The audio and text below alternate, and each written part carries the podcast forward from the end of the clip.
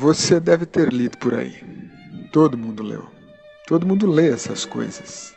Um dia desses, uma mãe indígena da tribo dos Kaingang alimentava seu filho de 2 anos na rua, ao lado de uma rodoviária em Santa Catarina.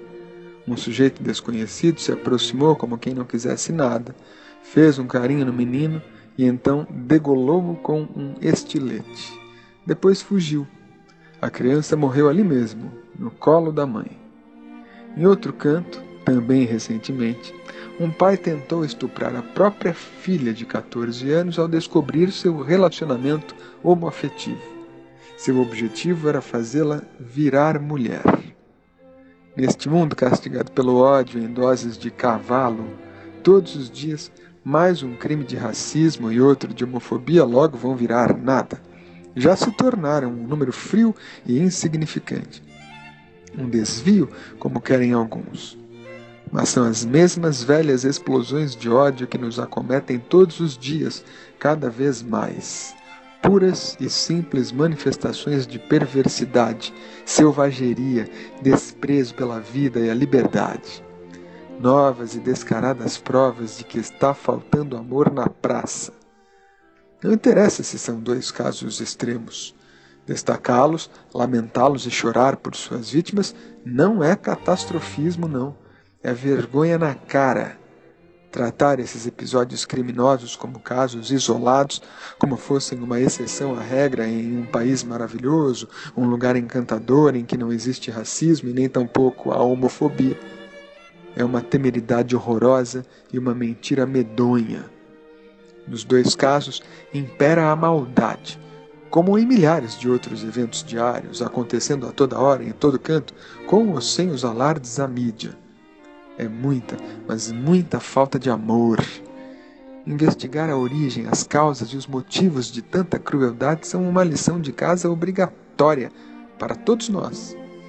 Tarefa urgente em cada família, escola, empresa, centro espírita, igreja, clube, bar. Onde quer que restem criaturas de bem, é imperioso resgatar o amor às migalhas, de grão em grão. Reaprender o significado de amarmos uns aos outros é o primeiro passo para caminharmos rumo ao fim dessa escuridão pavorosa, esse limbo em que, curiosamente, um dos deputados mais votados é um javali homofóbico, sempre pronto a alardear por aí seus preconceitos sinistros e sua radical postura contra, veja só, medidas essenciais como as demarcações de terras indígenas. Basta, minha gente, chega de balela, construir novas cadeias, encher as ruas de policiais, perseguir os criminosos, julgar, condenar, punir são medidas mínimas, óbvias, irrisórias, nada mais que uma infeliz obrigação. Tudo isso é preciso, mas só serve para adiar o inevitável. Nosso barco está furado, afundando às pressas, e nós estamos dentro, tirando a água de canequinha em velocidade de lesma, enquanto o buraco só aumenta. Podem prender o mundo inteiro, entupam-se as celas disponíveis, não vai adiantar se multidões de crianças desassistidas continuarem a se tornar bandidas em suas próprias casas. Na fossa de famílias destruídas, sobrevivendo por milagre em regiões miseráveis, buracos escuros e esquecidos, dominados por bandidos, onde confinamos aqueles que não têm dinheiro, nem passado, nem presente e nem futuro. Prendemos um bandido aqui, enquanto logo ali, sob o nosso sabido descaso, centenas de crianças sem saúde, educação, comida, remédio, segurança e sem amor vão pelo mesmo caminho do crime, desorientadas, perdidas e condenadas desde bebês. Não adianta esbravejar que pobreza não é desculpa, que os que se tornam criminosos só o fazem porque querem e outros argumentos fáceis. Clichês vergonhosos, provas da má vontade de quem os diz. Nós precisamos de mais, muito mais. E eu acho, honestamente, que tudo falta quando falta amor. Sem ele, a ordem e o progresso da bandeira nacional não passam de ridículas promessas impossíveis. É simples.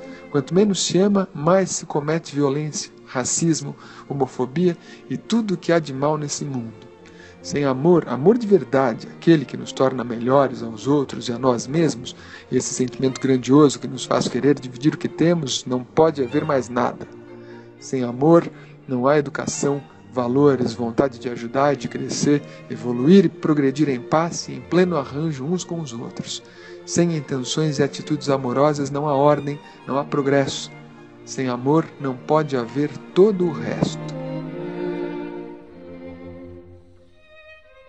Trelas, gente pensando alto.